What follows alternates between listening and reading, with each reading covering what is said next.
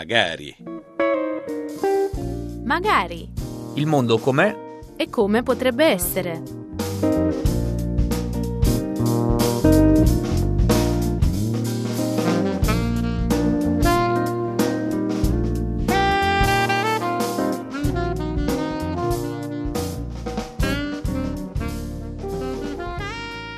Un saluto agli ascoltatori della Radio Vaticana da parte di Lucas Duran al microfono. Bentornati a Magari il mondo com'è e come potrebbe essere, rubrica settimanale che si occupa di sviluppo, cooperazione internazionale, geopolitica in onda sulla Radio eh, Vaticana e che quest'oggi torna a parlare di un tema a noi particolarmente caro come è quello dell'educazione, l'istruzione in particolare nel continente africano. Ci sono dei dati eh, particolarmente eh, significativi in questo caso, basti pensare che entro il 2050 il 40%, pensate, di tutte le persone di età inferiore ai 18 anni, circa un miliardo di persone, sarà in Africa, un continente, ripeto, che è a noi particolarmente caro, che è al centro della nostra trasmissione spesso e volentieri, eppure in un contesto come quello che abbiamo appena distinto con questa cifra, ebbene pensate che circa eh, 98 milioni di bambini sono tuttora fuori dalla scuola nell'Africa subsahariana, quasi l'86% fatica a raggiungere l'alfabetizzazione di base entro i dieci anni. Ci sono tanti altri dati, ma eventualmente alcuni di questi li farò ricordare alla nostra gradita ospite che è già collegata con noi. Perché parliamo di tutto questo? Innanzitutto perché nel 2024 è stato proclamato proprio di recente dall'Unione Africana come anno dell'istruzione, proprio in particolare collegandolo evidentemente all'Africa e perché pochi giorni fa eh, si è svolto un importante incontro a Roma. Ricordiamo che l'Italia ha assunto la presidenza del G7 che quindi ha un ruolo particolarmente importante anche in materia di educazione e l'incontro a cui facevo eh, riferimento che si è svolto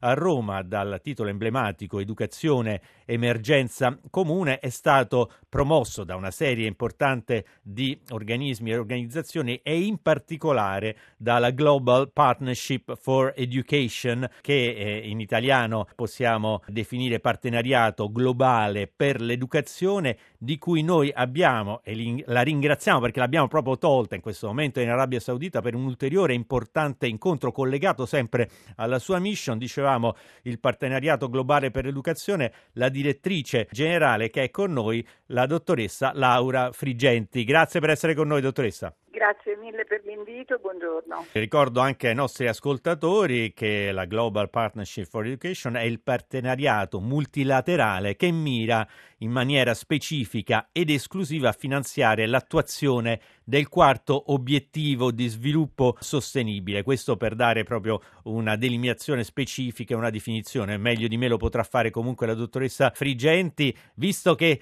Stiamo sul pezzo, dottoressa Frigenti, lei si trova tra l'altro in Arabia Saudita in questi giorni, proprio in queste ore, per una missione, così ci spiega ancora meglio che cos'è il partenariato globale per l'educazione che riguarda quanto stiamo eh, discutendo quest'oggi in trasmissione. Dottoressa. Grazie, sì, la Global Partnership for Education è, eh, come lei ha detto, il più grosso fondo mondiale che è eh, finalizzato esclusivamente a eh, sostenere eh, lo sviluppo dell'educazione nei paesi più poveri, nei paesi eh, a basso e medio reddito. È un partenariato che è finanziato da molti paesi donatori, tra cui ovviamente anche l'Italia, che anzi ne è stata uno dei paesi fondatori e che lavora in questo momento in circa 90 paesi, principalmente in Africa, nel bacino del Mediterraneo e eh, nei paesi più poveri della, dell'America Latina e dell'Asia del Sud e dell'Est. Quindi è una, un'organizzazione che ha una, dire, una, una, dimensione assolutamente globale e quindi con questo background, con questo tema, voglio dire, è stato per noi molto importante da una parte vedere l'attenzione che è data dal piano Mattei e dal, da quello che intuiamo sarà al centro del, del G7 eh, italiano, sia sull'Africa che sul ruolo dell'educazione come quella eh, quello strumento che permette effettivamente ai giovani, ai cittadini, alle persone di essere in grado di attualizzare le proprie capacità e quindi di contribuire alla crescita economica. Dall'altro ovviamente nel caso particolare dell'Africa anche eh, diciamo, la decisione dell'Unione Africana di dichiarare il 2024 come anno dell'educazione eh, per il continente che da una parte eh, a me ovviamente dà eh, una grande soddisfazione e una grande speranza perché è un indice di forte attenzione politica da parte di tutti i capi di Stato, dall'altra eh, è anche un segnale di una grande preoccupazione perché forse questa priorità se non fosse stata così in emergenza non sarebbe neanche, neanche emersa. Ecco, e non, e, e non, è un caso che proprio pochi giorni fa, il 22 febbraio, avete eh, portato, avete organizzato questo incontro, ripeto, con un'altra serie importante di organismi e organizzazioni, sono tante, ricordiamo la comunità di Sant'Egidio, Save the Children, ma sono davvero tante. Ecco, avete presentato le linee guida e le raccomandazioni proprio dei capi di Stato dell'Unione Africana all'educazione nel nostro secolo, il ventunesimo, che sono state appena approvate proprio dal vertice dell'Unione Africana. E allora io ho ricordato, dottoressa Frigente, giusto un paio di dati, lei se crede potrà aggiungerne di ulteriori, eh, però insomma è una situazione che da un lato, da un lato ha una prospettiva eh, davvero esplosiva in positivo per energia, per tutto quello che significa gioventù e istruzioni, ma dall'altro pone soprattutto i paesi che possono avere maggiori risorse da destinare in questo senso a all'istruzione, ecco, ha una responsabilità. L'Italia è presidente del G7 e quindi parliamo di questo ruolo dell'istruzione in Africa, collegandolo tra l'altro anche a qualche cosa che è particolarmente urgente per tutti noi, il Papa lo ricorda tutto il tempo, il, la pace. Dottoressa Figenti. Guardi, eh, lei ha dato appunto dei dati importanti, quasi 100 milioni di bambini fuori di scuola, questo naturalmente eh, è stato peggiorato sicuramente dall'impatto negativo del Covid, ma eh, anche un dato particolarmente allarmante, 7 bambini su 10 eh, quando sono eh, al terzo o al quarto anno della loro istruzione primaria ancora non riescono a leggere e a comprendere un paragrafo molto semplice. Quindi non solo bisogna portarli a scuola, ma bisogna far sì che a scuola qualche cosa imparino perché eh, così ovviamente non imparano. E questo che cosa, che cosa crea? Crea una grande preoccupazione perché eh, lei ha ricordato i dati demografici del fatto che la grande maggioranza dei giovani al di sotto dei 18 anni nei prossimi decenni saranno in Africa. Questi giovani ah, sono quelli che dovrebbero essere a scuola ora o nei prossimi decenni e hanno bisogno ovviamente di avere delle opportunità che gli permettano di crescere, di, di vivere una vita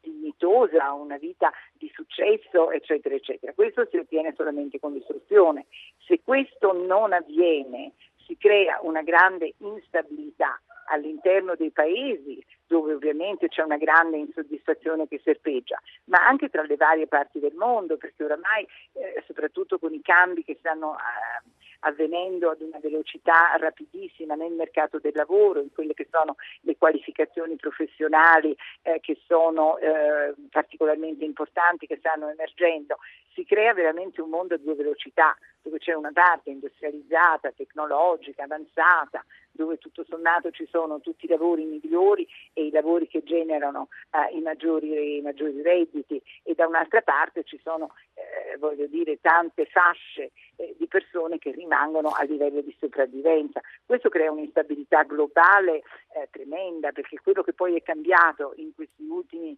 decenni è che con questa iperglobalizzazione che ha tanto potenziale e tanti benefici, però quello che succede è che i problemi di una parte del mondo non restano in una parte del mondo, i problemi circolano e quindi voglio dire è, è estremamente importante che l'attenzione dei leader del mondo si volga su questo problema che è una fonte potenziale di grande instabilità. In tal senso il ruolo che l'Italia può giocare attraverso la sua presidenza del G7 è molto importante perché aiuta dopo uh, un periodo in cui c'è stata per ragioni eh, ottime, voglio dire, e assolutamente necessarie, però una defocalizzazione da quelli che sono i temi puri dello sviluppo per il G7 e quindi ci si è focalizzati principalmente sulla crisi della pandemia, poi sulla crisi dell'Ucraina, adesso sulla instabilità nel Medio Oriente, eccetera, eccetera, è importante invece eh, che ci sia di nuovo un reset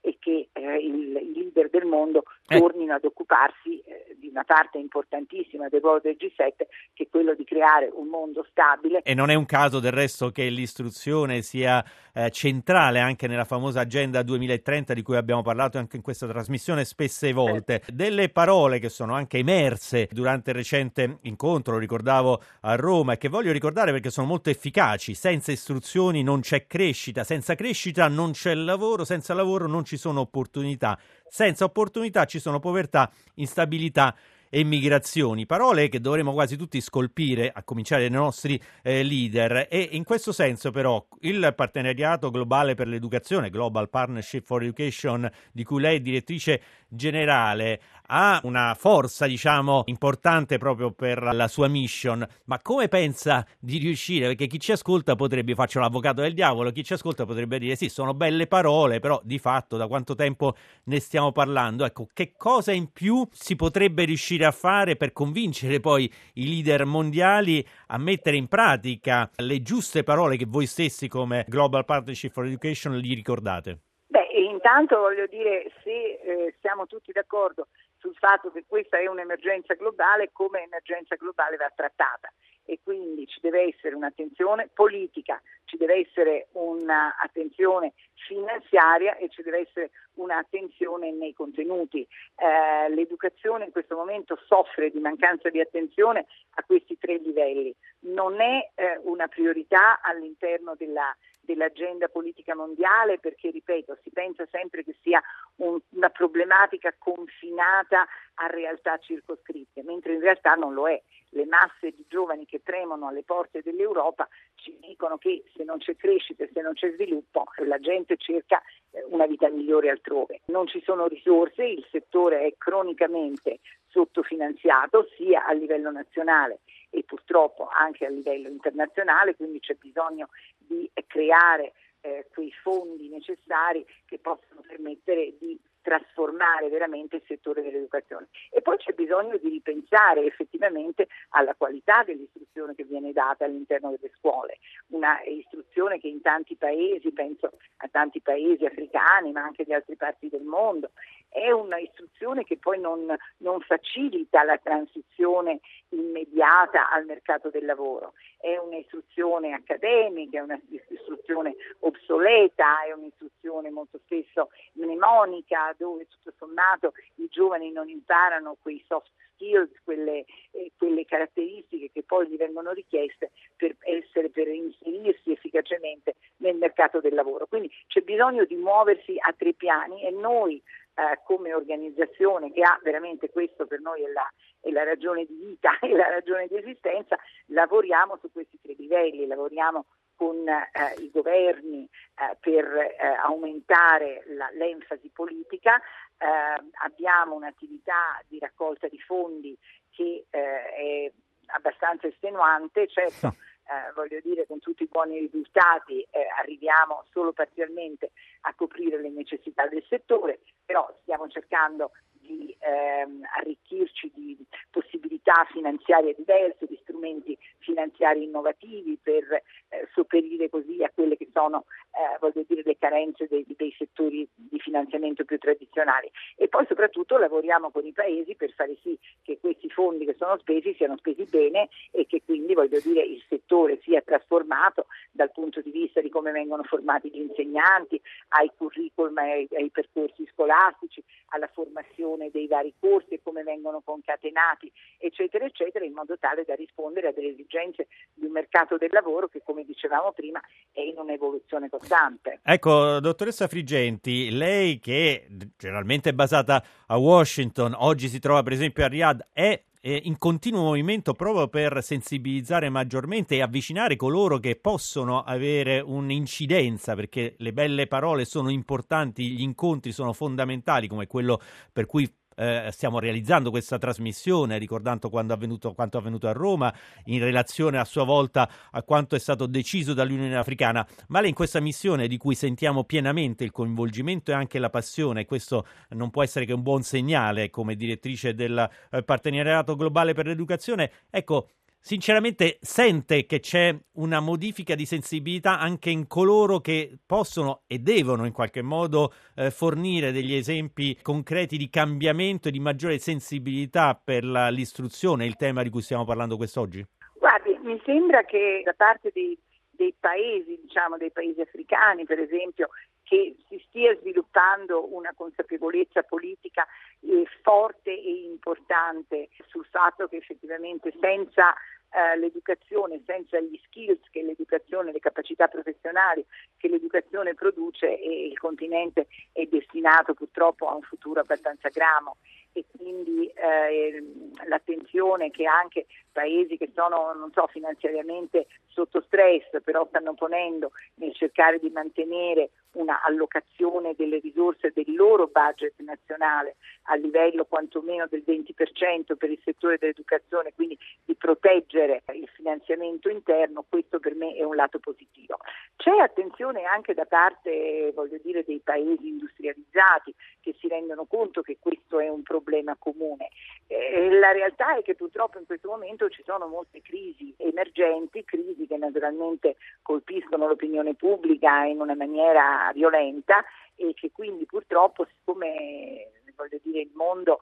è abituato a essere reattivo più che non proattivo. E quindi eh, l'attenzione spesse volte è, così, è, è, spostata, però insomma mi sembra che stiamo cercando di fare il possibile. Io sono stata molto rincuorata già l'anno scorso dalle posizioni prese nel quadro per esempio del G7 a presidenza giapponese relativamente al tema dell'educazione. E vedo che c'è una conferma anche quest'anno, ho avuto degli incontri a Roma con le autorità italiane che hanno confermato assolutamente il fatto che vogliono la centralità voglio dire, di questo tema per l'agenda del G7.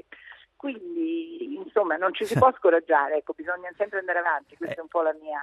la mia strategia. Ed è bello sentirlo dalle eh, parole del, di colei che poi dirige di fatto la Global Partnership for Education. Io voglio ricordare anche in conclusione il sito internet chiunque all'ascolto potrà e penso sia eh, consigliabile eh, informarsi ulteriormente le 3 www.globalpartnership.org. Io ringrazio moltissimo la dottoressa Laura Frigenti in questo anno, eh, in questo momento importante ovviamente della presidenza italiana del G7, ma oltre anche questo perché è un impegno anche di eh, lunga durata con la stessa passione con la quale ci ha parlato eh, in questo momento da dove si trova a Riyadh. Ricordo Laura Frigenti direttrice eh, generale proprio del partenariato globale per l'educazione Global Partnership for Education. Grazie dottoressa Frigenti e buon lavoro. Grazie a lei da parte mia, ai nostri ascoltatori, ricordo eh, la trasmissione la potrete riascoltare anche sul sito www.vaticannews.va. Magari torna puntuale la settimana prossima. Per il momento, da parte di Lucas Duran, un buon proseguimento di giornata e di ascolto con i programmi della Radio Vaticana.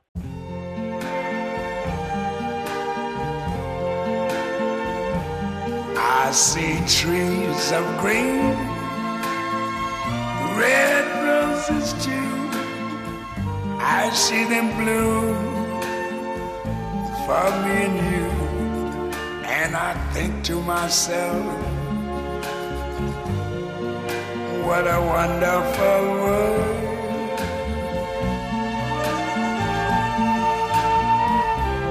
I see skies of blue and clouds of white, the bright blessed day, the dark sacred night, and I think to myself,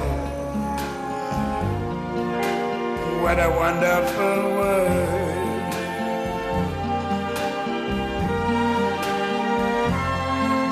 The colors of the rainbow, so pretty in the sky, are also on the faces of people going by. I see friends shaking hands,